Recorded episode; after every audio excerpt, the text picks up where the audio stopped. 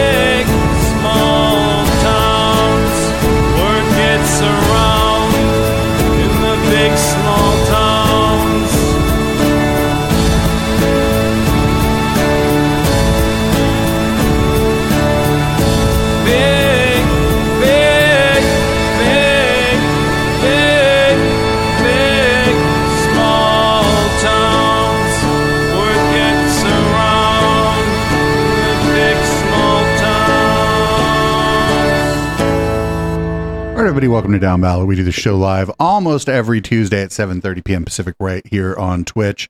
Uh, welcome, podcast listeners. You are now um, you are now the uh, second most popular uh, podcast on Echoplex Media, at least for the last 30 days. Oh, this is fabulous. Thank you so much, listener. We really appreciate your listenership. Ooh, we have a we have a anyway. I'm trying to figure out what's going on with your sound. You sound strange.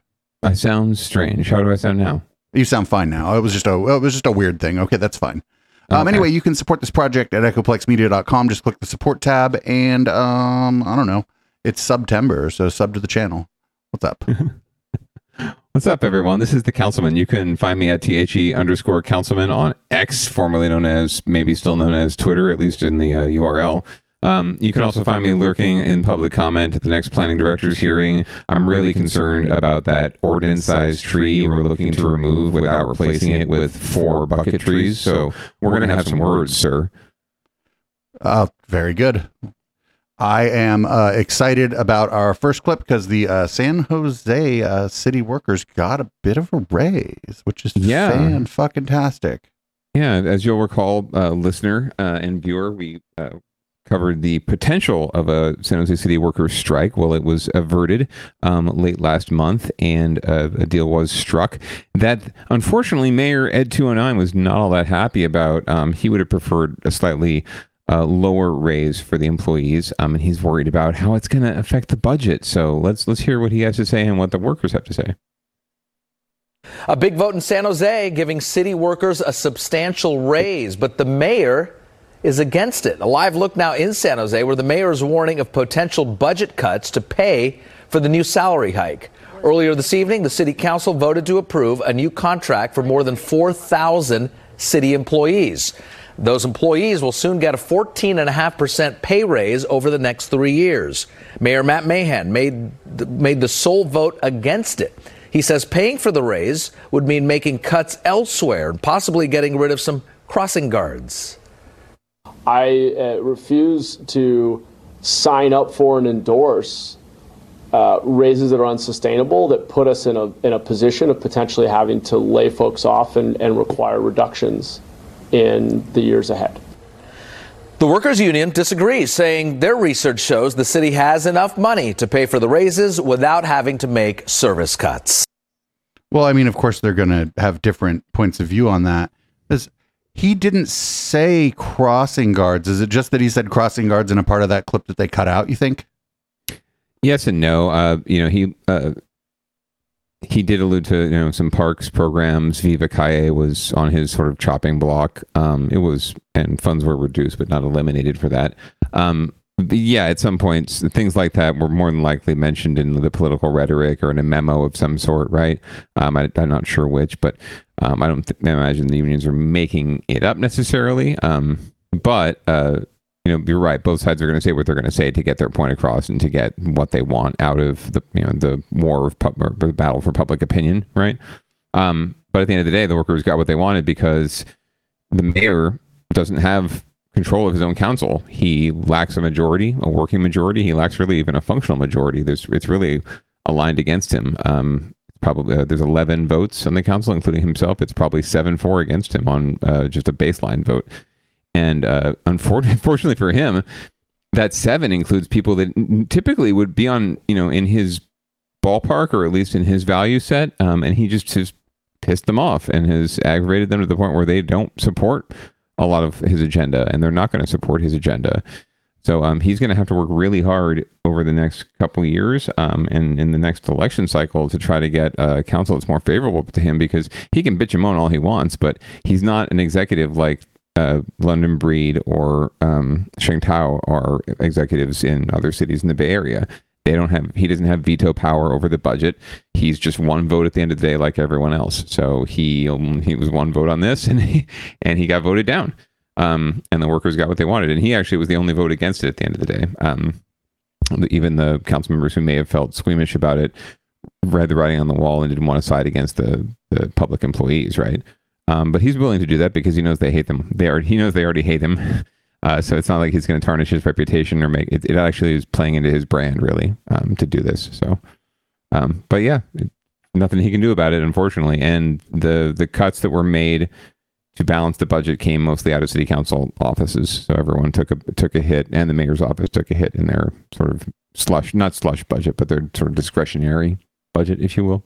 So the difference between him and the San Francisco and Oakland mayor is what's like commonly referred to as like a strong mayor, right? Where they have like more powers. They're sort of uh more they have like you like you said they can veto certain things and they have the more power whereas in San Jose he's just another vote on the council. He has other responsibilities and stuff that the council members don't have, but.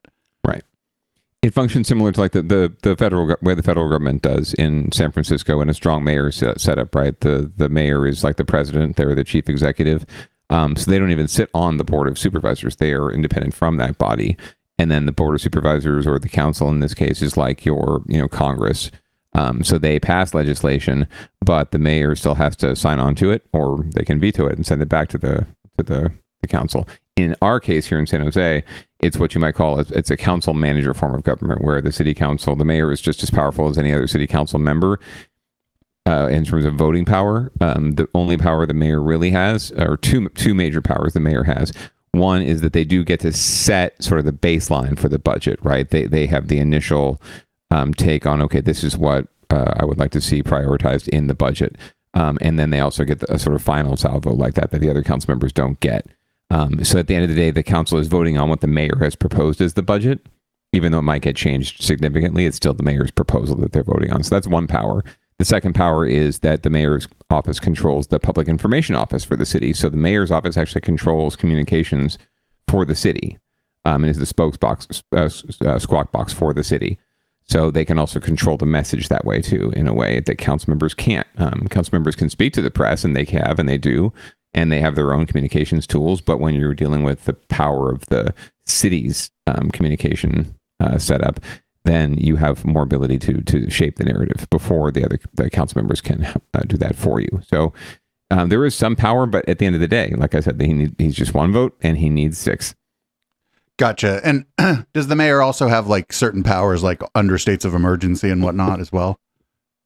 Um, surprisingly, not as many as you'd think. That came up a lot during the the um, most recent charter review commission when they looked at you know whether to move the election, whether to go to a, the mayoral election, whether to go to a strong mayor setup. Right?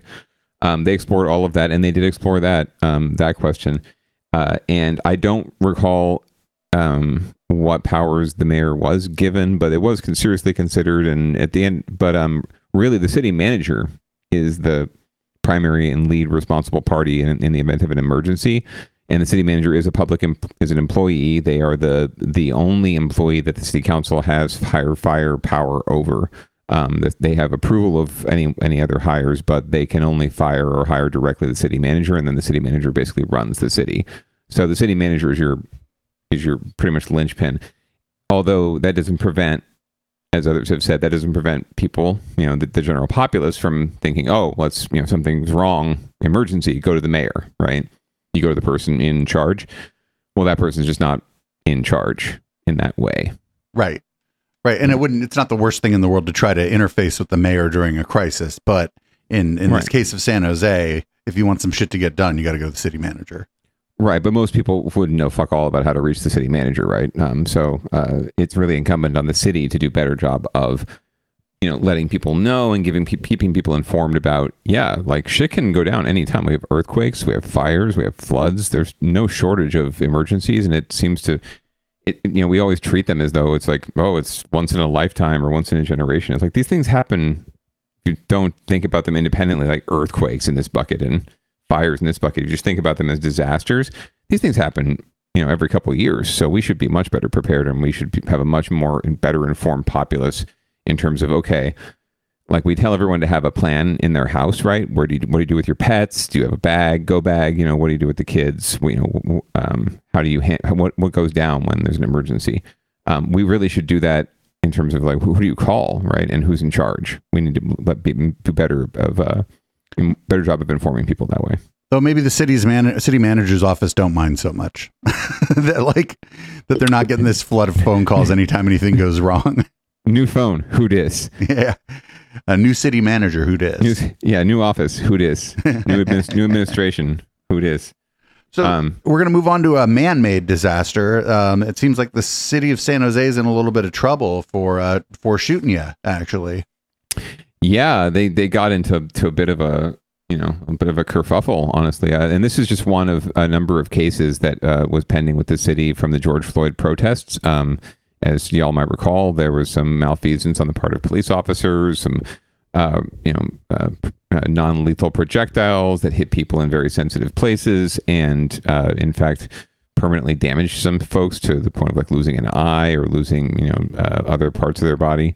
Um, and not to mention all sorts of other violence um, by police officers against people who were, for the most part, peacefully and non-violently protesting um, some absolute bullshit. So um, here's the settlement uh, came down in one um, sort of series of cases just recently. So it looks like uh, the mayor's unfortunately going to have to find even more money to, to pay those workers because the city's out a little bit more. But we'll talk about it in the back end. New at 10, three years after the George Floyd protest, the city of San Jose has agreed to settle an excessive police force case for more than $3 million. Officers fired rubber bullets into a crowd of protesters, injuring multiple people and causing one man to lose one of his eyes. KTVU South Bay reporter LaMonica Peters live tonight outside police headquarters there in the Looking good. LaMonica, you've got more now on the settlement. Yeah, Mike, this is what a rubber bullet looks like that Oh. the San Jose Yes. police use. Now, the lead attorney says that this case was headed to trial next month when they decided to settle, but she still believes the police department needs to improve how it handles the community. there was basically no accountability at all for the violence that was inflicted um, during these protests. After George Floyd was murdered in 2020 by police in Minneapolis, protesters took to the streets all over the country, including in San Jose. San Jose police declared the protests unlawful, used tear gas, and fired rubber bullets towards protesters. Multiple people were hit, including Michael Acosta, who had to have his eye removed after the incident. Not one single officer has been disciplined. They suspended all internal affairs investigations into the incidents that uh, were in litigation as kind of a way, I guess, of uh, thinking that it could escape liability. Police say protesters threw objects, injuring them, and vandalized property, but the plaintiffs say they, in particular, were not violent towards police. On Tuesday, San Jose City Council approved a settlement of $2.9 million for Acosta, and 11 other plaintiffs, including the NAACP, will split $450,000. I do believe uh, the independent uh, police auditor needs to be given more strength, more voice, and uh, more independence from the city and from the police department. Letterman says Officer Jared Yuen was responsible for hitting Acosta in the eye with a rubber bullet. He was captured on video uh, cursing at protesters, showing, uh, you know, saying, let's get those curse words and uh, expressing eagerness to shoot them. Letterman also says moving forward, she'd like to see the San Jose Police Department make more policy changes. There actually were protesting about police violence and about police impunity for racist violence. And um, the way to, there's a different way to deal with that than to send police to shoot them. Now, within the terms of the settlement, the city of San Jose did not admit any wrongdoing. We reached out to the San Jose Police Department but didn't hear back from them, and the San Jose Police Officers Association declined to comment.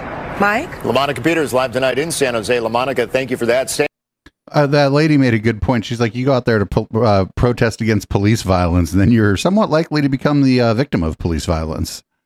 Yeah, it's just the irony just is disgusting. You know, it's runs really thick. You could cut it with a knife, as they say.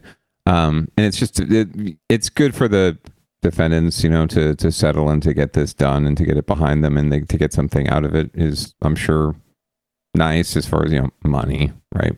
Um, but at the end of the day, that guy's eye's not coming back, right? Like, and the trauma of losing it and the trauma of what went down is not going to be you know erased or, or or wiped off by any sort of settlement or wouldn't and it wouldn't have been if the case had gone to trial and the city had to pay even more money right? And attorneys got paid even more money to to take it the full distance. So um good on the plaintiffs and you know uh, it's just unfortunate that city doesn't have to admit any wrongdoing in settling something like this right? Like they're obviously the, the settlement itself should say say say it all right? Like they can say, "Oh, well, we're just trying to save on legal fees by not going to a full trial," but really, it, it is admitting wrongdoing, and they did. They are wrong. They were wrong. Um, you saw those freaking quote unquote rubber bullets, right? Those things are. It's like uh, uh, uh, that's only there to inflict damage. It's not there to quell. It's not. That's something that's not used to to tamp down. That is to inflict damage and to frighten and scare and petrify and, and make people run we uh, watched and run uh, we watched a lot of it kind of live here actually as it unfolded. We watched it live on this channel, and we saw the way the Mhm. police were behaving. They were uh, very aggressive, and it's it, it was really really what was really odd to me about that is when the crowd was small, the police was aggressive. Police were aggressive. Do you know what I'm saying? It's like, well, Sure. and I mean, you're not supposed to get aggressive anyway, but like there, the, like I saw like aggressive behavior towards like a there was a, uh, like an ABC seven reporter who the fucking police were like shoving with his baton, Yeah. and the the reporter was like, "I'm press, I'm press," and I was like, "Dude, then cover the fucking story." Just explain that you just got brutalized by the police. Like, what the Right. fuck? Right. But there's it's just a culture of fear that we live in, right? Where it's like you know they have the guns and they have the the ammo and they have the the bulletproof vests and the tanks and the you know the paddy wagons and all that shit, um, and the shotguns. So they and the rubber bullets. So um, you know they have all the power. So it's not surprising that more folks don't step up. But in this case, it's it's good to see that people were stepping up, and it's good to see that the department is being held accountable by the city leaders to some extent. Not everyone is bootlicking. Every, some folks are coming on board with the need for reforms here and elsewhere. Um, we're having a national dialogue about it. It's ongoing. It's not going to end anytime soon, but it's but it's happening. So that's all good. Those are all good things. Yeah, I saw it firsthand myself. I was down there, you know, and there were people just not doing much of anything, right? Um, and just just expressing their their free you know their free speech and their First Amendment rights. And like it said in the in the story there, it's uh, seemed like these guys and gals, some of them were just there because they wanted to be there. To they wanted to to you know crack some heads. They wanted to knock some people down. They wanted to shoot. You know, they wanted to shoot some of these fools. And who knows if they had been been allowed to use lethal, you know, munitions, what would have happened? So I guess okay that they only got to use these non-lethal quote unquote munitions. But yeah, that dude lost an eye. Another person got two other people got hit in the genitalia, um, and may, may not be able to have kids in the future. So yeah, uh, we really got to change the way we we go about things. But um, so so good on good on uh, protesters. Keep keep protesting. It's not going to happen overnight. So up next, we uh, missed any of the stories about Dreamforce uh, last week while we were off, but this is actually from last week because we uh, made a docket last week. So uh, this is uh, SF Mayor London Breed denying that they cleaned up the city for Dreamforce. I am not even sure what that is supposed to mean, but whatever. What? Let's go. We'll find out. Well, San Francisco put its best foot forward for the mega tech conference Dreamforce. So now the question is if the city can transform for visitors, why can't it be like this every day? ABC 7 News reporter Suzanne Phan took the question to Mayor London Breed to get her reaction. Suzanne? So, Kristen Mayor Breed pushed back. She said the city did not go through a major transformation just for Dreamforce. She says San Francisco is cleaned up for every single convention, and overall, things are getting better. It's the final day of Dreamforce. So called trailblazers are still trying to get as much as possible out of their experience. A lot of AI talk. Uh, I think that was the word of the day. It's been absolutely epic. Great event. Less than 24 hours earlier, sales. You know how you know what happened? You know what cleaned up the city is when all these motherfuckers left. Benioff sat down with Governor Gavin Newsom to talk about what he's seeing in San Francisco. This is probably the cleanest I've ever seen San Francisco. It's amazing how clean the streets are. Listen to this. Why can San Francisco not be like this every single day? The governor replied that it is possible. He said it's up to the city of San Francisco and its leaders. We asked Mayor London Breed to respond to that and Benioff's claim that Dreamforce made the city's transformation possible. It's not just because of Dreamforce. There are other conventions. This is what we do for every convention that comes to San Francisco. Breed says conventions are key to the city's economic recovery, and she claims things have improved. So my pushback is you know that San Francisco is changing. Things are getting better. The mayor admits that the city still sees challenges in the Tenderloin and south of Market. Part of what I am doing is not pointing the finger at anyone, but rolling up my sleeves to take full responsibility and do everything we can to address those issues. Issues like drug use, homelessness, and crime. And we are seeing some impacts, especially with daytime um, open air drug dealing using Well, I bet you could have found some drug use at Dreamforce. other issues. but we are um, aggressively doing everything we can, and I think over time we're going to see some significant improvements. In fact, I feel like they're already happening. Back to Dreamforce. I think San Francisco looks great. Karush Nauri and Megan Aguayo live and work in San Francisco and attended this year's Dreamforce. They noticed a big difference in and around Moscone Center. But yeah, I think they did a good job cleaning up for um, Dreamforce. To be honest, I think people would like to exaggerate how bad San Francisco has gotten. Dreamforce attendees from all across the globe have had varying impressions of San Francisco. I've heard things, but everything everything was fine. It is sad to see some of the things that are happening in the city, but you know, this kind of like I think it just happens everywhere. Mayor Breed says JP Morgan Chase hosted its convention in San Francisco and wrote about its incredible experiences in the city. Breed also says many other companies have signed on to hold their convention in San Francisco in the coming years. Live in the newsroom, Suzanne Phan, ABC 7 News. Suzanne, thank you. Some of the people there kind of was like, "Hey, I know this this is all exaggerated and this shit happens everywhere." So yeah.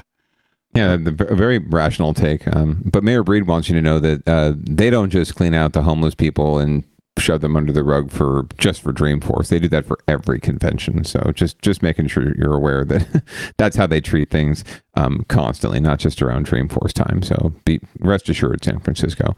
So what Uh, I what I think might be going on here is the street around the streets around the Moscone Center were kind of bustling with Dreamforce attendees. So there were probably the same number of uh, homeless around, uh, uh, whatever they would, the kind of people they would like to sweep under the rug. The same number of people around. You just might not notice them because there's so many Hmm. fucking people there for Dreamforce. Sure, and just, well, and it just becomes, you know, one something that large takes over an area. It just becomes the area for that time, right? And you kind of don't see the the rest of things, right? The the the underside, the back alleys, these things. The you know people and and folks do recede, right, from from uh, this because this is just an onslaught of mania. And like you said, it, it, it, was cleaned up when they left, right? When the convention goers left. Perhaps, perhaps uh, the unhoused population or the folks on the street see these folks the same way that they see them, and they they back away because they don't want to be around all these fucking tech bros. Because God knows what could happen when you put that many tech bros into one space together. Yeah, yeah. I think, um, but I think it's, I think it, this is kind of a net good, even though like I like to make fun of Dreamforce because it's like some, it's almost like a, it's almost like an MLM for people who are already rich and don't really mind if somebody steals some of their money. Mm. Um, it's it's almost like a Tupperware party for rich people, kind of like Yeah, yeah. and so, but in a way, this is good because these same people, the same cohort of people who have been saying that San Francisco's a giant shithole went there and had a great time and are kind of talking about it. And so it's like, well, you know, maybe maybe you were wrong. And that, the one guy was like, "Oh, I've heard all this stuff, but that's not not been my experience." One lady was like, ah, "I saw some shit, but you see some shit everywhere." I mean, it's like so not not bad, not bad. Yeah, there, uh, so there are some winners there, I suppose. Um, uh, but hopefully, public opinion is a winner, and we're, we're moving that around. Um, but regardless, uh, if you're looking to really clean up the city um, in the way that folks are talking about cleaning it up, it usually means you know getting folks off the street. Well, that's an honorable thing to do, actually, um, and folks are working really hard to do it. Um, and we actually have seen you know a, a, downtick in the rent lately but I don't know if it's going to you know really help in the greater scheme of things. I suppose we'll find out from from Fox Two News. We'll see, and we'll see what Fox Two has to say about it. Yeah. Renters in the Bay Area may be getting some relief. Recent data shows that rent prices across California have dropped more than 2% in a year and more than 4% in the Bay Area alone. KTVU South Bay reporter LaMonica Peters joins us live tonight with more on the story. LaMonica. Hmm. Mike, a drop in rent prices is a good thing, or is it? A local advocacy, a housing advocate tells us that the drop in rent prices may not be as good as people think it is. And even if they've gone down slightly, it's not going to uh, solve the affordable housing crisis because rents are so high already. According to apartmentlist.com, rents in the Bay Area have taken their biggest year to year dip over the last 27 months. Contra Costa County had the largest decrease of 4.9% in a year, and Alameda County rental prices fell by 4.5%. Still, some people we spoke to say they don't think the decreases will make housing any more affordable. It's just uh, chaotic given inflation, given uh, the cost of living has gone up. And the sad part is wages in almost any industry has stayed the same. It, it was high to begin with, so if it's going down, uh, I don't know if it's enough. Rent prices in San Francisco County fell by 4.3%, San Mateo County fell by 3.6%, and in Santa Clara County, 3.1%. President of the Affordable Housing Network in Santa Clara County believes the small decreases may send a warning signal to private builders. So if rents are projected to go down or stay level, they simply won't build. And when they don't build, supply gets tighter and then rents start going up again. So this is not a solution to our housing crisis. Perry says the rent decreases may be due to remote workers and others leaving the Bay Area for cheaper housing. He also says 20% of renters in San Jose are severely rent burdened, meaning they use more than half of their income to pay rent. And that's the kind of rent that if you have one problem in your family, like an illness, uh, uh, or, or, some accidents, any unforeseen emergency, you can end up homeless, and certainly you can end up being evicted. Now, Perry says that long term affordable housing is still desperately needed in California. He says he supports new state bills, proposed bills like state, uh, uh, like Senate Bill 555 and Assembly Bill 309, which will make way for new state owned housing that will cap rents at 30% of people's income. Mike? All right, LaMonica Peters live. Oh, shit. Public housing. People are going to freak the fuck out. It's okay, bro. They're calling it social housing. Oh, even yeah, yeah. Nobody's gonna freak the fuck out at the fucking Shasta County Board of Supervisors meeting about the social housing. No, not at all. And that's exactly where it's going to get fought out because the state's going to mandate it. They'll even provide, maybe they'll even provide funding for it, but it's really going to be the local municipalities and counties and cities that are going to have to actually be the owners and the managers of these properties. Yeah, and it's just, it's going to be fun. We're going to have a public comment um, uh, super shitstorm and uh, it's, it's only going to benefit this network. Um, just remember to check echoplexmedia.com. The revolution will be podcasted. The uh, you know the the strange thing about this is there's going to be two neighboring communities that I know pretty well. One's Los Gatos and one is Campbell. Mm. Los Gatos, they're going to throw a fucking fit about it, and Campbell's just going to build the fucking housing because yes. that's been sort of the the nature of like the West Valley in San Jose is that Campbell keeps building fucking housing, and like which is crazy because you wouldn't think that. You'd think that it's a NIMBY place, and it's right. not. It doesn't behave like its surrounding cities, even West San Jose. Like the even the, the, the spaces in San Jose, like Cambria and, and Willow Glen, and uh, uh, you know the West West San Jose Peninsula, if you will.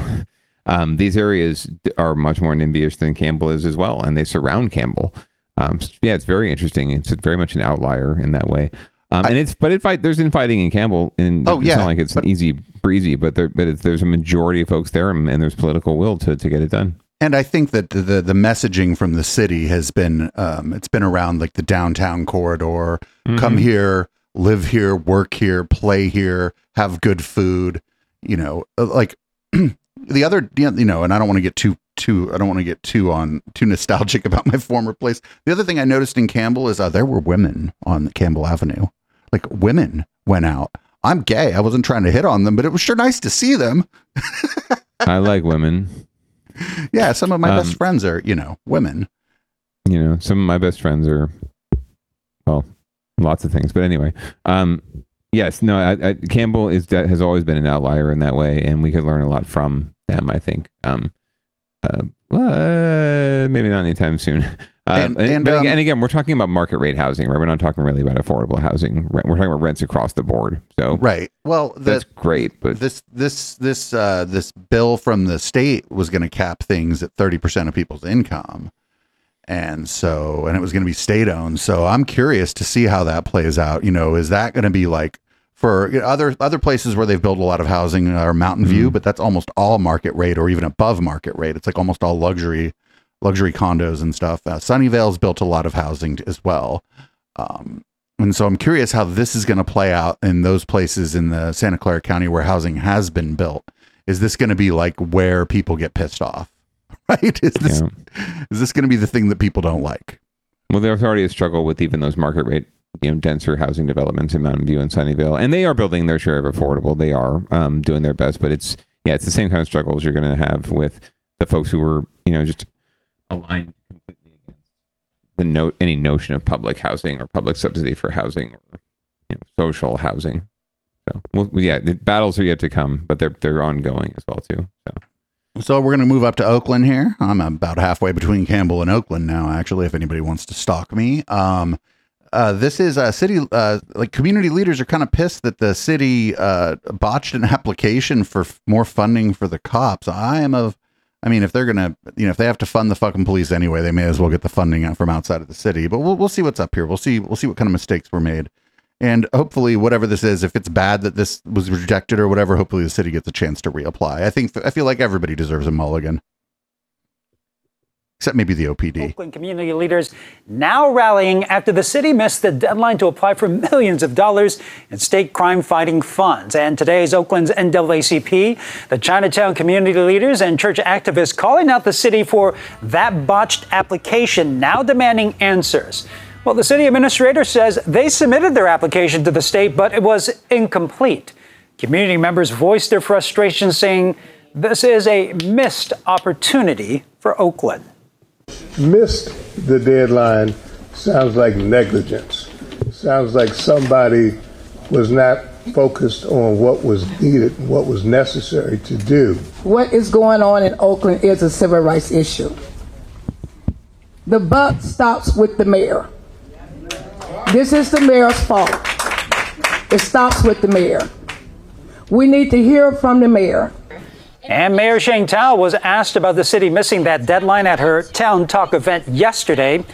She directed questions about the state money missing to the city administrator, Jestin Johnson. He called the outcome unacceptable. But we certainly accept respons- I accept responsibility for you know what, what was lost. Quite frankly, we just missed it, and so we failed in that in, in that in that space. And so there really isn't an excuse. Uh, all I can say is that we'll certainly look look at this as an opportunity to improve and move forward. Meantime, several jurisdictions throughout the Bay did get a share of the state's $267 million for retail theft. That includes Alameda County District Attorney. Across the Bay in San Francisco, the police department just got a $15 million bonus to support the fight against retail crime. So I I feel like the city of Oakland could probably just go to the state with a like fucking metaphorical hat in their hand and be like, "Hey, we missed this deadline. Is there any way we can reapply?" And I don't Mm. feel like this. I, I feel like the state of California is not very inclined to tell them to go fuck themselves. Because I don't know how much with with Gavin being like politically ambitious. I don't know how involved directly he is, but with him being so politically ambitious, eh, one of the things he's going to have to fight against is going to be this perception that California is this crime-ridden shithole, which it isn't. But like, if he's politically ambitious, he would probably want to grease the wheels to try to give Oakland a bit of a mulligan here, if possible. Sure, I think so. Um, they could also appeal to their state legislators who could easily, you know, float a bill that would, you know, appropriate some funds from the budget in the next, you know, budget adjustment to to the cause. So th- there are some opportunities there, but it's just a, another unfortunate blemish on. I, it's not on Sheng Thao necessarily uh, in her administration, but it's certainly on the city. You know, the the nine one one debacle um, and some you know the hack and so many other things, the ransom hack. Um, uh, it, it just it signals that someone needs to get their shit together at the city of Oakland, right? Um, or maybe a lot of people do, um, and things need to change. Um, but I, I, again, folks in the community are going to use this as an opportunity to go after the mayor or after their political enemies. Um, but really, you know, no one's unfortunately going to be more likely to talk about how we can get solutions in general going forward. So no matter who the mayor is or who's in, in charge, right, um, that there are solutions and there are back, uh, there are, um, you know, uh, securities and safeties in place, safety mechanisms in place to prevent shit like this from happening. Well, looks like the business owners uh, have a whole other uh, whole other shit going on there in Oakland. I, I watched Yeah. some of this, and I have some thoughts on um, the way the news is covering it, and and the way the news is acting like this is, and then the magnitude of of the actual protest. So. We'll uh, we'll go ahead and run the clip, and then I I'll tell you what I saw and uh, read from some uh, local people in Oakland on the ground on my Twitter feed. 635 right now and happening today. People in Oakland bracing for a strike, but not one with labor actions or picket lines. This one includes frustrated business owners asking for more help. Today in the base, Ginger Conejero Saab is with us this morning out of Oakland. And Ginger, this is really those business owners letting the leaders in Oakland know they're fed up. That is exactly right, Marcus. It's a strong message that they want to send to their local officials, business owners who have repeatedly dealt with robberies and break ins. They're saying enough is enough. And Nigel Jones is one of those business owners. He owns Kingston 11 here in Oakland. He said his business was broken into less than a month ago. Thieves took cash, they shattered his front windows, and they left him with more than $2,000 in damages. So he is striking today, and he isn't the only one. A group of Oakland business owners are planning to close their doors, some for the entire day, others for several hours, to get the attention of local officials. They want improvements to public safety, including more police patrols on the street and more financial assistance for local merchants those instances of aggression, economic aggression, actually impact your team directly or indirectly, but they also impact the other businesses. Now, Carl Chan, the president of the Oakland Chinatown Chamber Foundation, is organizing the strike. He says those who are going on strike are calling for funding from all levels of government. And you'll remember that Oakland made headlines last week for missing a deadline to apply for state grant money in helping address uh, crime within the state. And that, Marcus, coupled with what business owners are experiencing, like Nigel Jones, you know, less than a month ago, his business got broken into, with what they're experiencing in the community, they're really saying that uh, this is uh, enough is enough. And it's um, extreme frustration that's really motivating this strike. There is a press conference that we're looking out for uh, that will begin at 10 this morning. It's happening outside Le Cheval restaurant, also here in Oakland. And unfortunately, that restaurant has made the recent announcement announcement that it will close its doors. So before more restaurants like that do the same thing, uh, these business owners are really hoping they can uh, make some significant change. Marcus? And for some reason, there wasn't much news coverage of the actual protest. Uh, Councilman, would you uh, like to take a wager as to why there wasn't a whole bunch of news coverage of the actual protest? Well, either A, because there wasn't a whole lot going on and it wasn't very newsworthy, or B, the corporate structure of local news is aligned against the small business person. A. A. I saw I saw pictures a. of the press conference on Twitter, and in uh, like you can you can lie in a photograph, right? Like you could show, you know, maybe the first speaker or the last speaker or whatever. But I it was a you know it was a source that I generally go to for like on the ground stuff in Oakland, and they were like, "Ah, oh, it looks like there were four businesses that shut down." So far as I can tell, and I don't know if they were like exaggerating for effect or whatever, but it wasn't big, and it wasn't on the news because it right. wasn't shit. Yeah, and it wasn't very organized. If it was organized, or if there was was more than you know a handful of uh, businesses uh, involved, um, it wasn't very. It was very poorly organized and poorly uh, publicized. There are there was I think one hit this morning on another hit this morning on the news, but um we can we might be able to find something next week. Perhaps it'll post later on. But yeah, uh, not much to do about nothing. But uh, th- you know I think there's gen- there's a genuine concern um, that the streets are unsafe, that the city is unsafe, that the Bay Area is unsafe, that everything's going down the shithole. Um, and maybe it is, and maybe it isn't. Um, but from what we can tell, it's a lot of rhetoric and not really a lot of anything grounded in facts. And speaking of facts, you know, um, Oakland really needs to get its shit together in a lot of ways, um, as we've been saying. Um, so we really could have filed all these stories under under that, but uh, uh in one particular case, you know, there was a big to do about um, firing the police chief because um, of his uh, actions or inactions um, uh, in in representing the city and serving the city. And now it turns out that looks like he's been exonerated. Um, not that he's going to be coming back anytime soon, but we're going to find out more from our good friends at KTV. Uh, from the onset of this, that I was not guilty of any of these allegations, uh, that the facts would come out in this case, and when the facts did come out, I felt like I would be vindicated, and today is that vindication. Former Oakland Police Chief LeRonne Armstrong says he's vindicated. A new report concludes allegations that led to his firing lacked credibility. The chief says this new report proves he was wrongly fired. Good evening, everyone. I'm Mike Mibach. And I'm Julie Haener. Meanwhile, the city of Oakland has been without a police chief since February as crime runs rampant. New at 10 tonight, KT. Crime runs rampant, does it? Rampant. Amber, you obtained a copy of that confidential report. She has a report that says so. is a copy of that report. Now, the police chief says it is a validation of what he said all along. The mayor says she stands by her firing of him. During the special police commission meeting, people in the audience wanted to talk about former police chief LeRonne Armstrong, who was fired by Mayor Sheng Thao in February.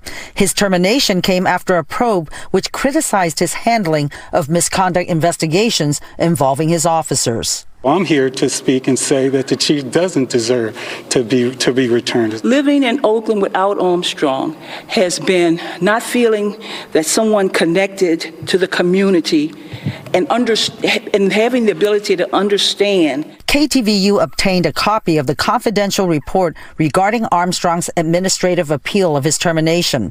A hearing officer who is a retired judge says his suspension should be reversed. She found that he was not in violation of department policies and accusations that led to his termination were unfounded. Armstrong says the report exonerates him of any wrongdoing. The people of Oakland deserves to know that the son of the city did not violate them, did not undermine their trust. Uh, that I am who I said I was, uh, committed to the city of Oakland, someone who was doing the job the right way. Mayor Sheng Thao issued a written statement that said, in part, there was no recommendation that I reverse my decision to move the department forward under new leadership. Oakland needs leaders, including OPD, who will stand up and make tough decisions in the name of accountability and community trust. And regardless of the mayor's decision, I felt like my reputation was important to restore. Uh, and I think today is that moment. The administrative appeal report recommended that the city and the former police chief meet and find a resolution which could include his reinstatement. Armstrong did not say if he's seeking reinstatement. He says he and his attorney will exhaust all legal possibilities, including a lawsuit. One commissioner supports including Armstrong as a potential candidate to be recommended to the mayor. I think to ignore former Chief Armstrong as a candidate would be to ignore a significant amount of community voice.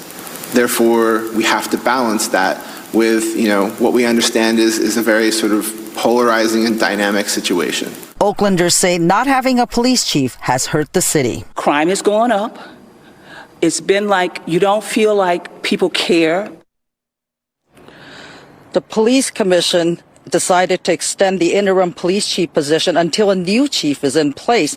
One commissioner tells me the goal is to have a list of candidates to give to the mayor sometime in November and that Oakland could have a new chief in place by the end of the year. Julie? Yeah, it's been since February since Oakland's had a police chief. Uh, the findings of this report are just coming out. Has there been any reaction at all from the rank and file? I haven't had a chance to talk to any police officers, but certainly, you know, the members of the police commission, members of the public, the majority of the, of the people I spoke with support the former chief. All right, Amber Lee reporting live tonight in Oakland. Amber, thank you. So one of the one of the problems here actually is that if the the mayor fucked up, I don't think there's a lot of space for the mayor to just be like, um, oops, and then rehire the old police chief, right? There's not there's there's no space there. You got to double down on your shit. That's like the way that you have to do it, right? Yeah, I don't see how she can politically, at least with the rhetoric she's putting out now, her office is putting out now. Um, they've already doubled down and said, "Yeah, no, we we defend our position and our decision, um, and we're looking forward to new leadership."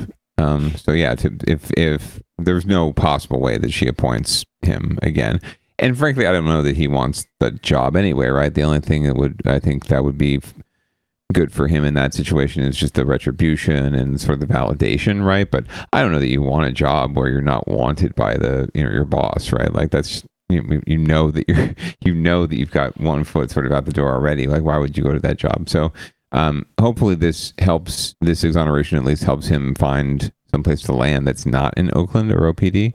Um, but it's sad because he's right. Like he's a he was born and raised in Oakland, and you know he's from that city, and he should he deserved the right. That, that was probably his dream job, frankly. So he deserved the right to um to hold that job until he truly does do something wrong or he decides not to do it anymore.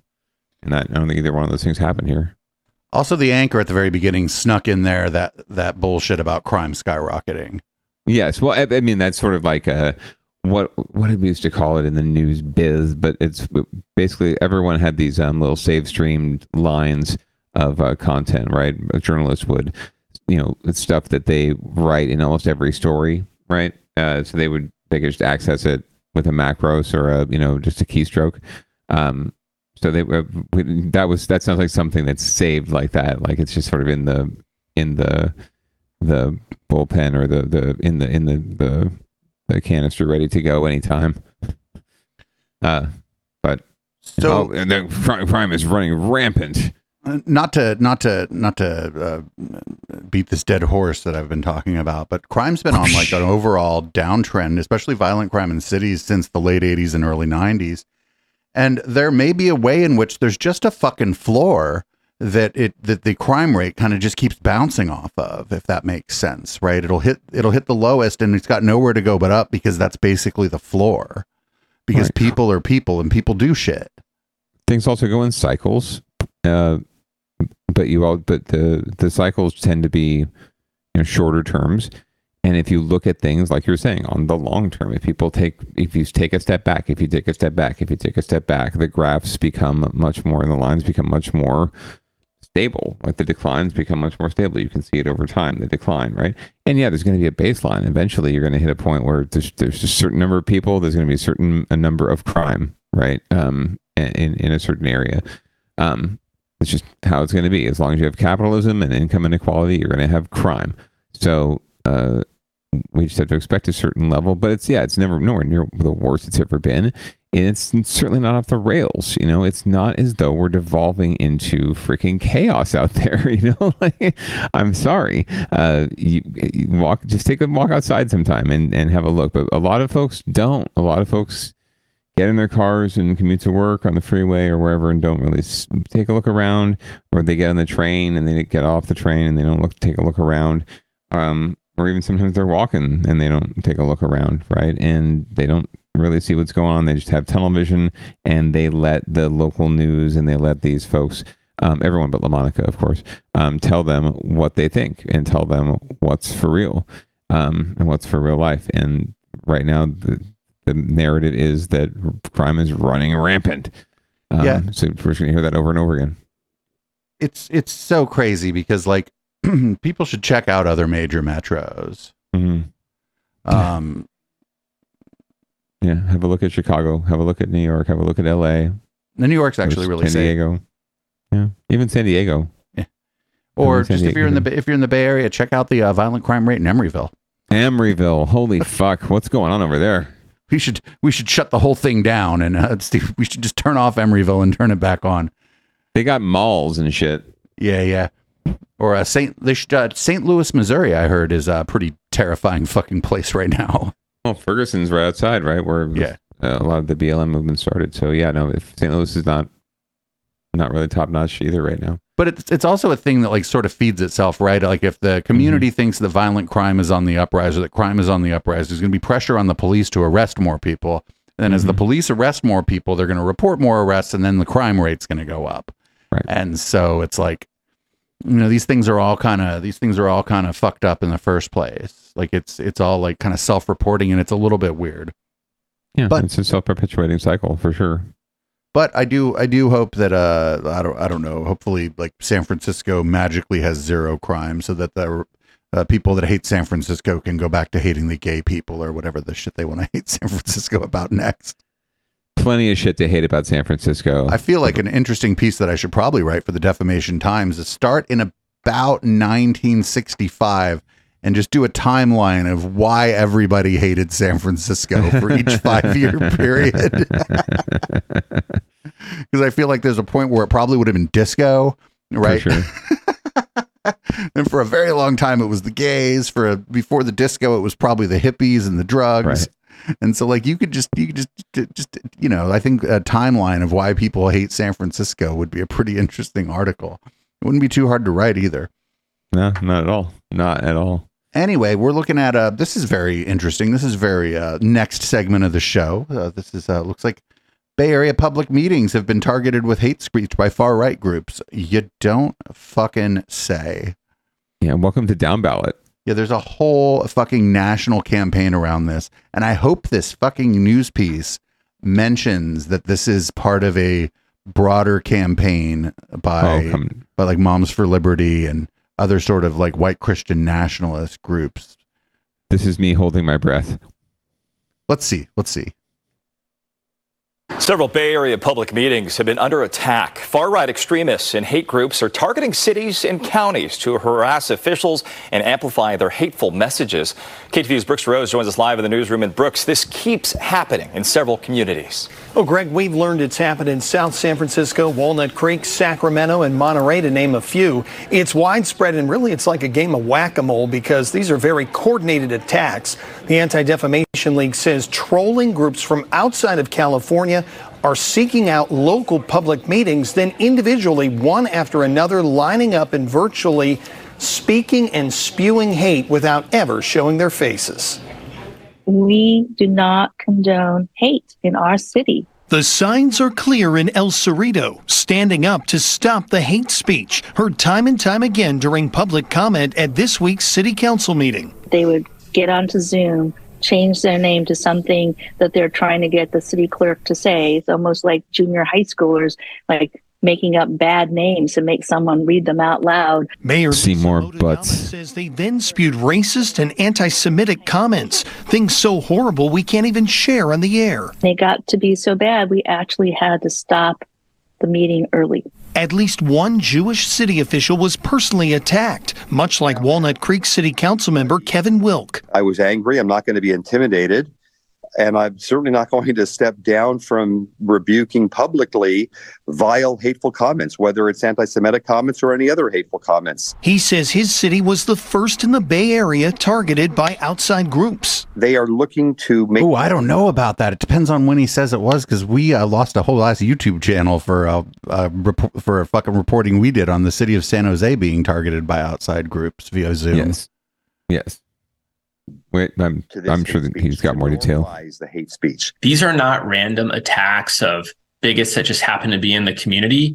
These are orchestrated attacks on these public meetings. They're coordinated. Mark Levine is with the Anti Defamation League. It's tracking an overwhelming increase in hijacked meetings where those joining virtually don't show their faces but push white supremacist, anti Semitic, and anti LGBTQ plus narratives. to attract attention to themselves, to recruit and raise money, and to unfortunately stop government from serving the public. If we hear those, you will be asked to stop. Just this week in Sonoma County, supervisors restricted public comment to in person only. El Cerrito is considering the same thing. Neighbors have expressed concern not enough has been done to stop the hate. But the mayor says the city has to follow the law, and cutting off comments could be costly. That is exactly the kind of uh, gut reaction that these hate speakers are looking for. They're looking for a reason to sensationalize things on social media. They want to bring a lawsuit against us uh, for breaching their First Amendment rights and making this a bigger deal. Which is why leaders are uniting with a single message that they hope will ripple through the region. You can come to our community, but you cannot bring your hate here.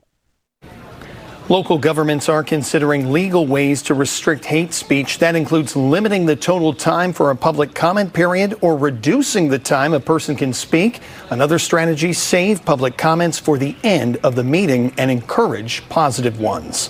In the newsroom, Brooks Jarosz, KTVU, Fox 2 News. Yeah, Brooks, and on that note, is there anything lawmakers could do to prevent this kind of hate speech from hijacking public meetings? Well, there is some work being done on a potential legislative uh, front here. This was a big topic at a conference of California cities this week.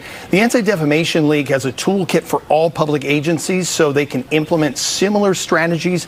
But really, you bring up a good point. Changes to the law could better deal with potential First Amendment concerns and other liabilities. Yeah, certainly a challenge many are dealing with. Brooks Rose live in our newsroom tonight. Brooks. So I don't like this banning people from via visiting via Zoom. It could be anything from somebody with a, a person with a disability to just somebody who has something they really fucking care about, but they just got off work and they'd rather just go home.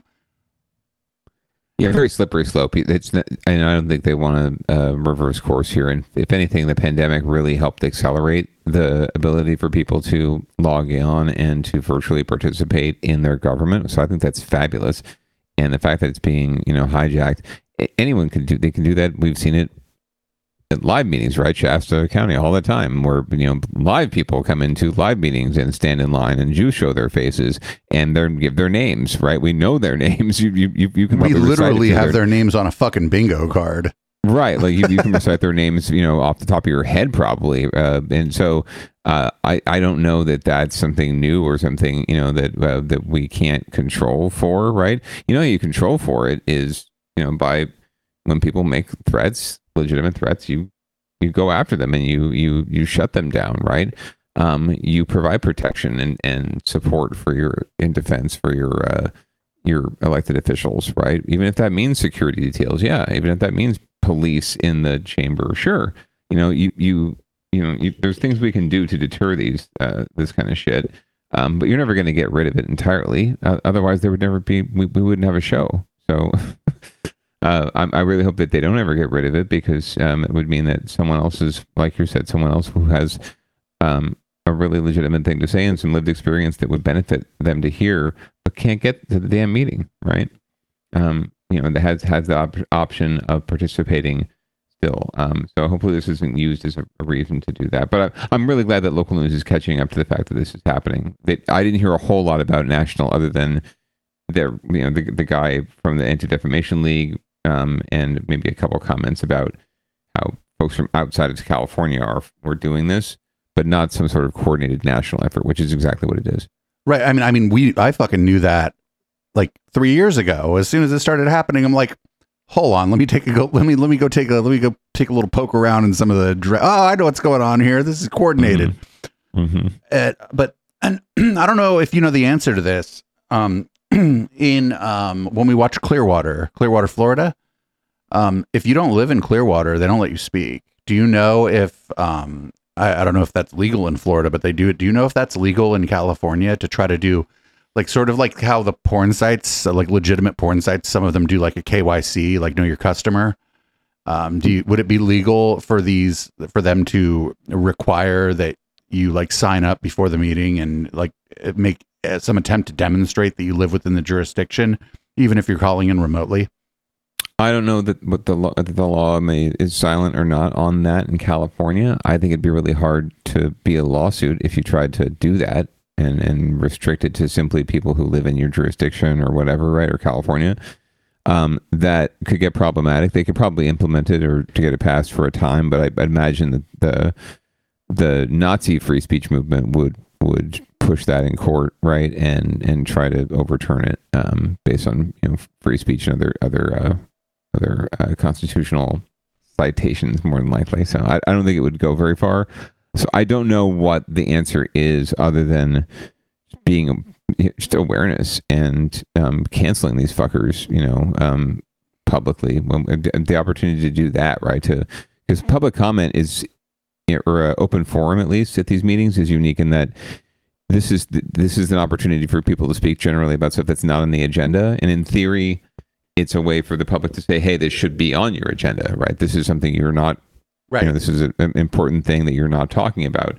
Well these fuckers are using it to talk about stuff that probably is on the agenda or isn't or just to go after these these fools um, and just act act the fool right? Um, and you just never you, you can't really get rid of that. If you're going to give, the opportunity for people to come with their good ideas, you're going to have to tolerate people with bad ideas, right?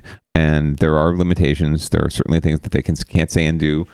Um, and the, the, elected officials themselves can prosecute people and, and, get restraining orders against them, and that does happen. Um, there's at least one or two people in San Jose who are not allowed to approach any city official, or I'm sorry, any city employee, period, within like 500 feet um, or the cops could be called. They can be carted off to jail because they have a restraining order because they did get violent or uh, threatened violence on city employees. So, you know, that that that is one way they can just bar people legally if they, if they've just you know legally done something wrong. But if they're just saying shit, there's just not much you can do about it. You just have to take it and, and have political will um, to put up with it.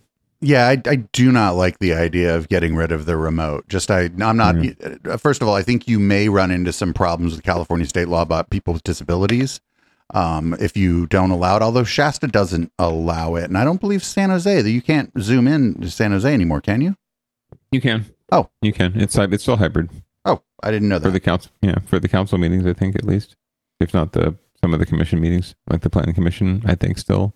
But what what the what I think like and you know I we, we talk about Shasta a lot here, but it's like a prime example. What a lot of like what has happened now at their uh during the open forum part of the public comment where it's either off agenda items or you know it might be about an agenda item but the person just wants to talk about it during open forum because they got to leave or whatever um a lot of that lately is now started to be used to like for like petty personal grievances with each other where people go up there and just talk about some other fucking member of the community. Right. and it's like it's like you know once once that starts happening it's just it's just fucking it's for whoever to do whatever and say whatever. I i don't know the answer. I guess like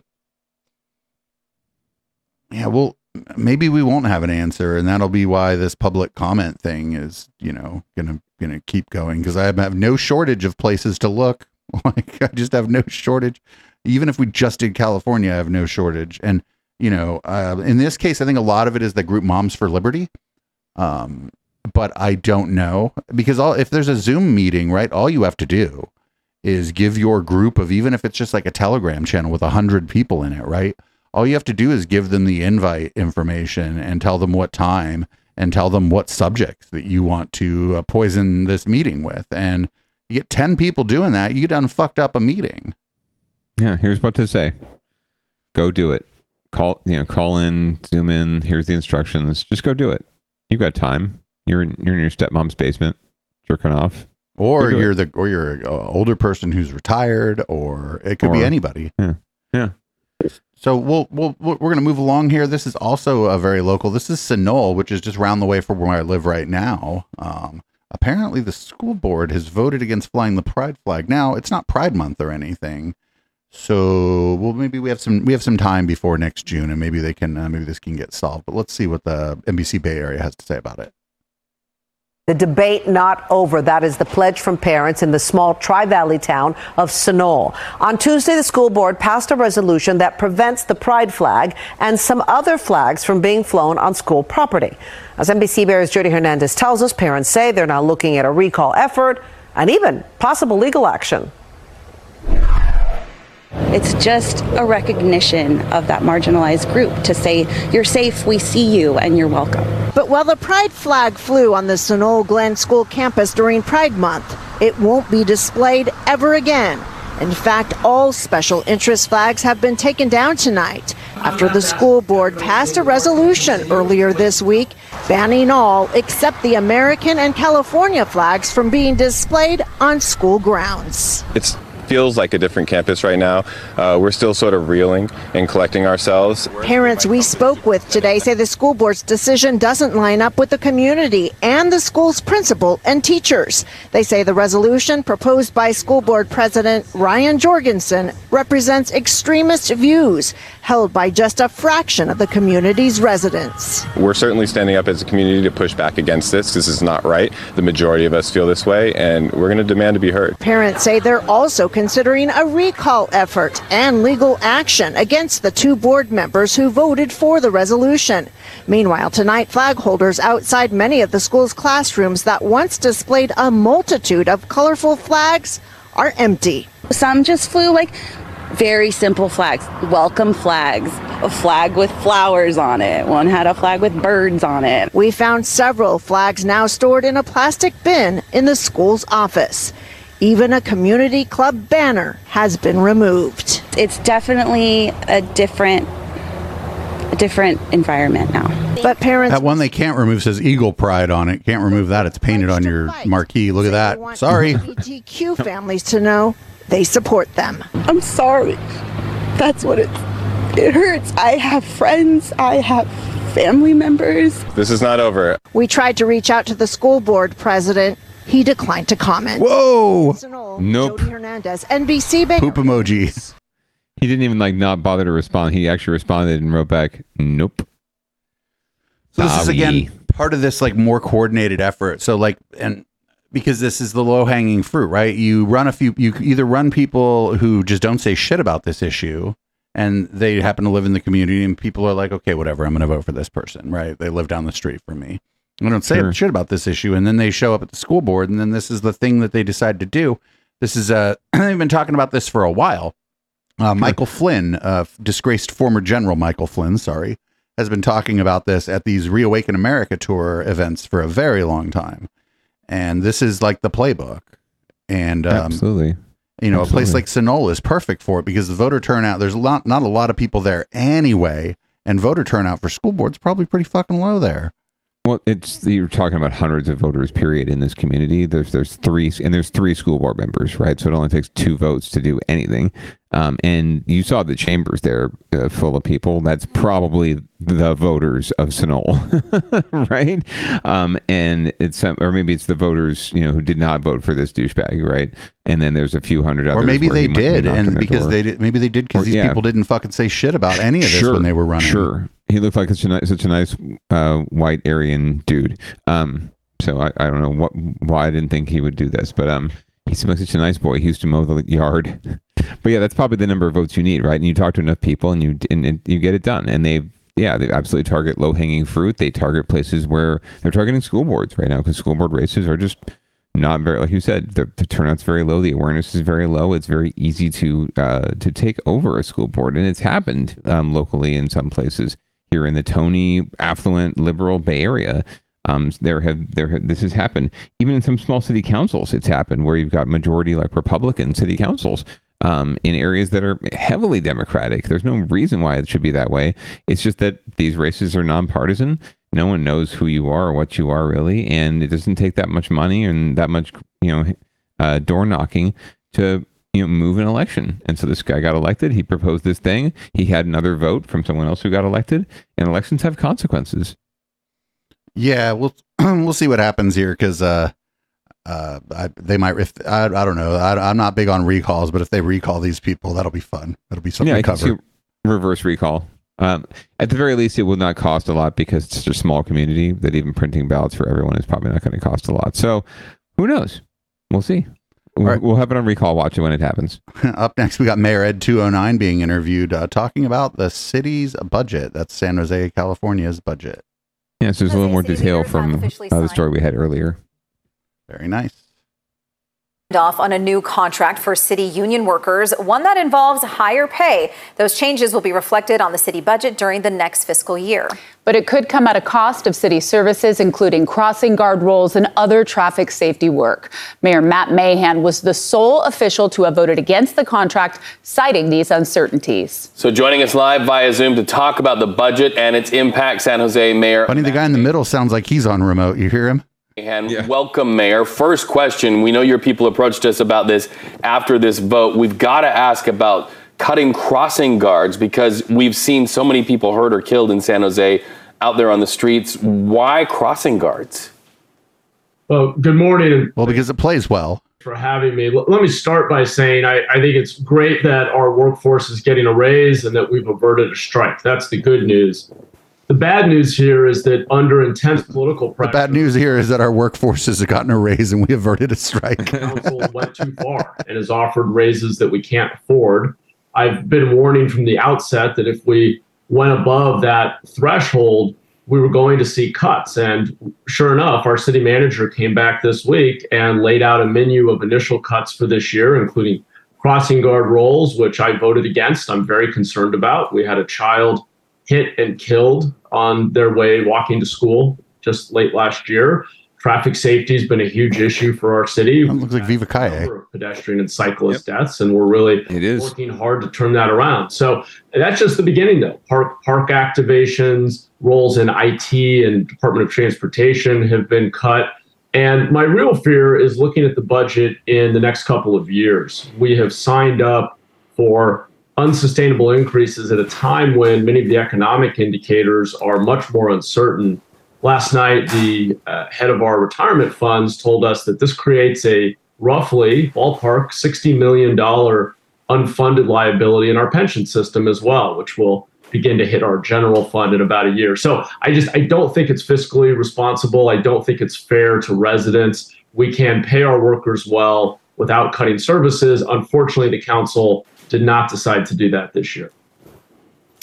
On a surface level, when you look at this, it says to me that you care about your residents' safety more than you care about those people striking. How easy was it for you to come to this decision?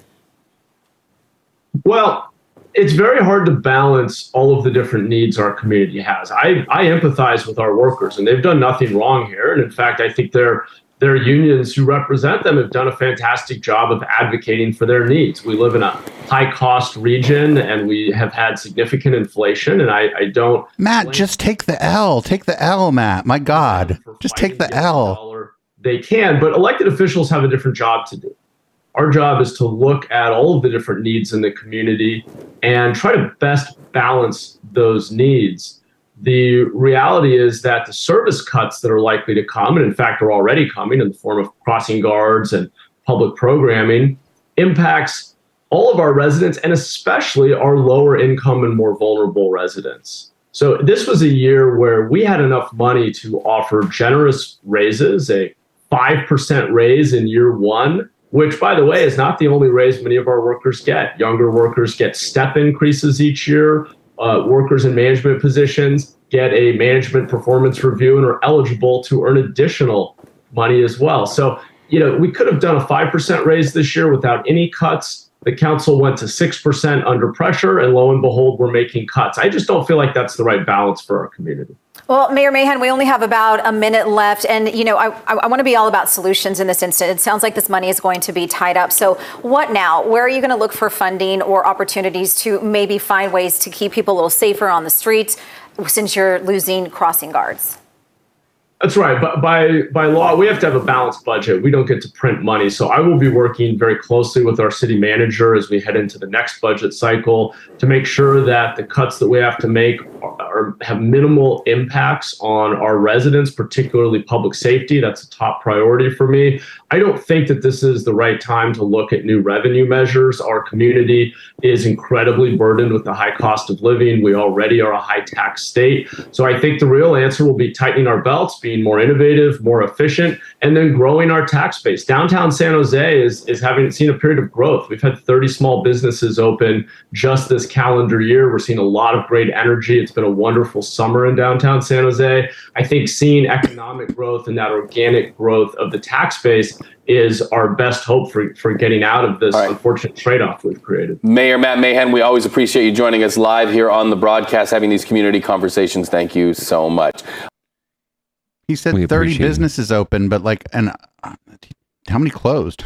like, yeah, the, that gets omitted, right? Like you said about a photo, right? In a photo, you can make it look good. Um, so that's exactly what he's doing here. This is like him taking a photograph and giving you the framing, and you know, taking controlling the framing and controlling the mise en scène, controlling the layout and the people in it, right? And then the, the talking points. He's he's controlling the narrative um, or trying to at least. But he's losing because uh, his narrative doesn't hold water. In fact, you know, there, there are many studies that have shown how you know this actually improves uh, economic uh, impact by you know giving people more more buying power and people uh, ability to live in and stay in San Jose who work in San Jose and work for the city um, the city is one of the top employers in the city, wouldn't you know? Um, so this is impacting thousands of workers who can then spend their money here, right, and spend their dollars here, um, and improve the economy and, and build tax base and build revenue for the city that then goes back into the city employees' pockets. So, not to mention that city employees are the ones who actually execute all these programs and implement all these programs that we have. Um, so if you're not paying them well or paying them at all, you're just not going to have a lot of the services that he's talking about cutting in the first place. So it's it's again slippery slope. Um, but he's just trying to push his own narrative, which is, you know, the programs are more important than the people that that uh, do them. And he's like, downtown San Jose is thriving. It's like, motherfucker, don't piss on me and tell me it's raining. downtown San Jose is not thriving unless something dramatic changed in like the three months since I lived in San Jose or something. Get the Yeah. fuck out of here, Mahan. There's vacancies and boarded up windows all down Santa Clara Street and some of the major other major thoroughfares. It's it's definitely it's not a ghost town, but it's just not it's not what they're making it out to be, right? It's just just it's just like things aren't falling off a cliff, right? It's not some sort of uh crime ridden, you know, filth, you know, uh uh hovel, but it's certainly not the paradise of economic development that he's trying to pitch for sure. Right, and it's because it's I it's this the city's been suffering this for, with this for a long time. Yeah, they yeah. want a like a very it's like sanitized downtown, right? Yeah. And it's Pretty like, much. well, what if what if your downtown, if if sort of left to its own economic devices, was like a lot of tattoo shops, and bars, and clubs and shit? Then what? Now you're just like denying like all of that the opportunity to exist because of this idea you have in your head about this place just always being a suburb. Right. And it's like, well, you know, so it's you know, I you know, people who work in entertainment in San Jose, they know what dealing with the fucking city is like, and it ain't easy. And there's there's a lot of desire for that, and there's a lot of spaces that were once entertainment spaces that are appropriate for entertainment that cannot and will not get those permits. Mm-hmm. Not anymore. Or they, they should, or they don't have the time to fight, or to, to push for it, or to, to just to go through the motions. Even, yeah, uh, spa- space is the number one commodity right now for culture and creativity in San Jose. We just don't have enough of it. Period. So, um, we'll see. More to come on that front. All right, so we got one more here on down ballot watch. Uh, San Jose City Council member denies hitting a man on his bike and then paying him off. Oh fuck, man. Oh fuck. And it's not Ed 209, is it? No, but it is District 10 related. Um, and as we've remember, recalled, Mayor Ed 209's opponent, you know, running over someone in Los Gatos. Um, this looks like it just seems to be a thing for District 10 council members or candidates. It's in the water in Almaden. A San Jose council member facing some heat. This after allegedly striking a man on a bicycle and then paying him off. A video of that incident is now going viral on social media. Today in the Bay's Chris Sanchez has been following the story. She joins us from our newsroom this morning. May set up for a really interesting council meeting in just a few hours from now, Chris. Well, you know, this is just a regularly scheduled council meeting, so there's no action item related to what happened with the city council member. However, the way that it works, as you may know, is that public comment is open to anybody to talk about anything. So we'll see if hmm. anybody shows up during public comment to address the councilman. Now, a downtown city worker is the one who witnessed this, and although she did not want to be identified, she did capture the aftermath on video. That witness shared it first with the news outlet San Jose Spotlight. It shows San Jose City Councilman Arjun Batra at the scene of the alleged crash that was at San Fernando and 4th Streets last Wednesday. You know, City Hall is at uh, 4th Street and Santa Clara. Uh, the witness says she recognized council member Batra as the one out of his car talking with that man and then handing over money, and that turned out to be $40. We have a picture of the man's bike, and not that it matters, but that man is unhoused. You can see the rear wheel is bent. The council member denies hitting the man's bike, but does say that he had a close call with him. Batra also admits to giving that man the $40 after he claimed that he was down on his luck. Now, Councilman Batra issued a statement reading in part, I am at City Hall to work on my two top priorities, pedestrian and traffic safety and homelessness. I'm glad I was able to personally help this man in some small way. Now that city council meeting is at 1:30 this afternoon. Public comment usually comes pretty close to the beginning. We'll be tracking this story for you throughout the day. We'll bring you updates. Marcus. All right. Thanks so much, Chris. So there's a little, I mean, it's not that funny, but the idea that like uh, traffic safety was this guy's top priority and he may very well have like run into some guy's bike. Yes, I think that's bloody hilarious. Um, so I, more to come here. I don't know. There could be more more to uh, to this story than meets the eye, but um, it just seems like a very unfortunate incident. Um, and uh, but luckily everyone's okay in this case. No one died. So, um, uh, but another another uh, kerfuffle in San Jose local politics. This is, of course, Arjun Batra, who was appointed back in January. We covered that extensively here on Down Ballot, and will be facing re-election come March Well, I hope no. I hope he's not run. If he doesn't run, if he runs against a cyclist, he can just run them over. He's got opponents. He has opponents, and they are they are human, and they can stand on their feet. Well, we got and another thing. It looks like uh, karate. This is this is a funny headline. Karate instructors uh, stop an attempted carjacking in Oakland. Let's let's see what happened here. Two Good Samaritans stopping an attempted carjacking in Oakland. Take a look. This happened last month on Piedmont Avenue. You can see a man returning to his car when he's approached by two men in sweatshirts who take his keys right out of his hand. As they go back to the man's car, watch this. Two people intervene. The carjackers then drove off without taking the victim's car. The Good Samaritans reportedly work at a karate school across the street. So they that was that, actually that's you know what they in in a moment in like the moment of decision they did a smart thing. They're like um so these people are trying to steal a car. They used a car to steal the car. Let's go fuck up the car that they used to try to steal this other car. I kill your fucking car. I love it. Um, I, and here I was expecting this clip to be like, you know, wow, like guys just flying out, flying out and uh, you know karate chop and you know uh, kicking guys in, in the nuts. But no, they just came out with bats and, and beat the shit out of the fucking carjacker's car. It's beautiful, and they ran away. It's like run away, run away. And uh, Drake in our chat uh, says that now it make maybe maybe easier to find the uh, perpetrators too because the car's all fucked up. Yeah, no, absolutely. I think that was one of the reasons you know you do that. Um, and it's like they don't give a fuck. Like, oh, gun, that's cool. Fuck you, run away. And then the guy with the gun's like, oh no, they've got bats. Run away, run away. uh, yeah, so, d- right place, right time. Just jump, you know, jump right in there and, and get shit done. Gotta love it. Well, that's uh, down ballot. you can check us out every uh, Tuesday at uh, 7:30 p.m. right here on uh, Twitch. And Councilman, you want to read us out? Absolutely. Uh, thank you as always for joining us, listener and viewer. We appreciate this. We do this for you. So please visit echoplexmedia.com for all the ways you can support us, for all the moich that you can possibly handle. Um, remember, again, we are here every week uh, and stay tuned for public comment, which is coming up next. Um, Audible Smoke will also be up here to, to tickle your eardrums. Remember to get your vaccinations, wear a mask if it's appropriate, but pants are always optional. Peace out. Ha ha ha ha!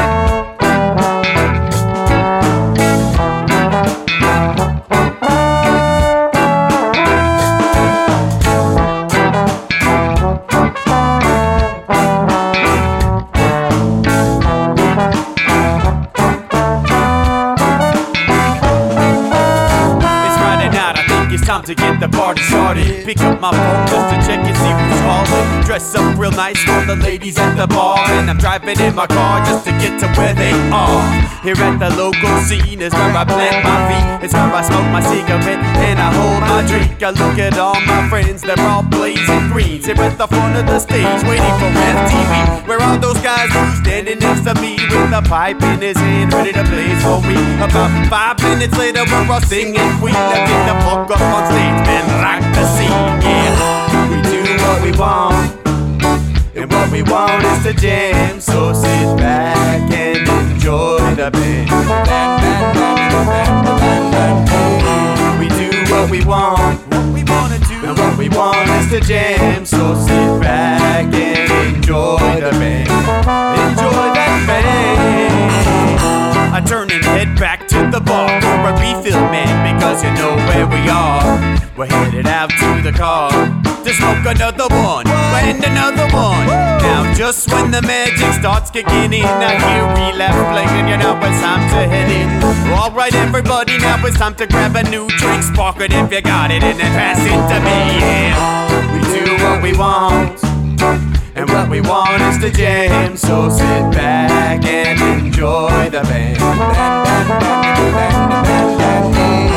We do what we want, what we want to do, and what we want is to jam, so sit back and enjoy the band. Enjoy that band. Last up on the bill for the show tonight is down and dirty in five, so we're headed outside to spark up another joint. Now, who's got my lighter? Stoner E, of course. Shouldn't you be inside? I'm all up in this bitch, being who I gotta be. I'm fucked up like the U.S. economy. I don't think logically. Stone to E, take you on a psychedelic odyssey. Now inside motherfuckers is rocking me, and outside shit we smoke a lot of broccoli. Rocky the roller, all that sexy girl be jocking me. Ain't too drunk to fuck, but I'll probably do it sloppily.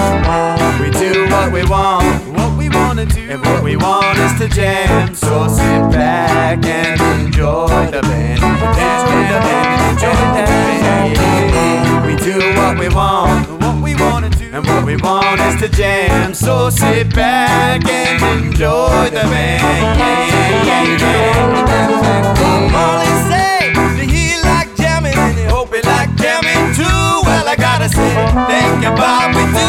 Yes, I gotta say, thank you, Bob. we do. Well, Bob Marley said that he like jamming and he hope we like jamming too. Well, I gotta say, thank you, Bob. we do. Yes, I Think about we do, yeah. We do what we want, and what we want is the jam. So sit back and enjoy the band. Yeah. We do what we want, and what we wanna do, what we want is the jam. So sit back and enjoy the band.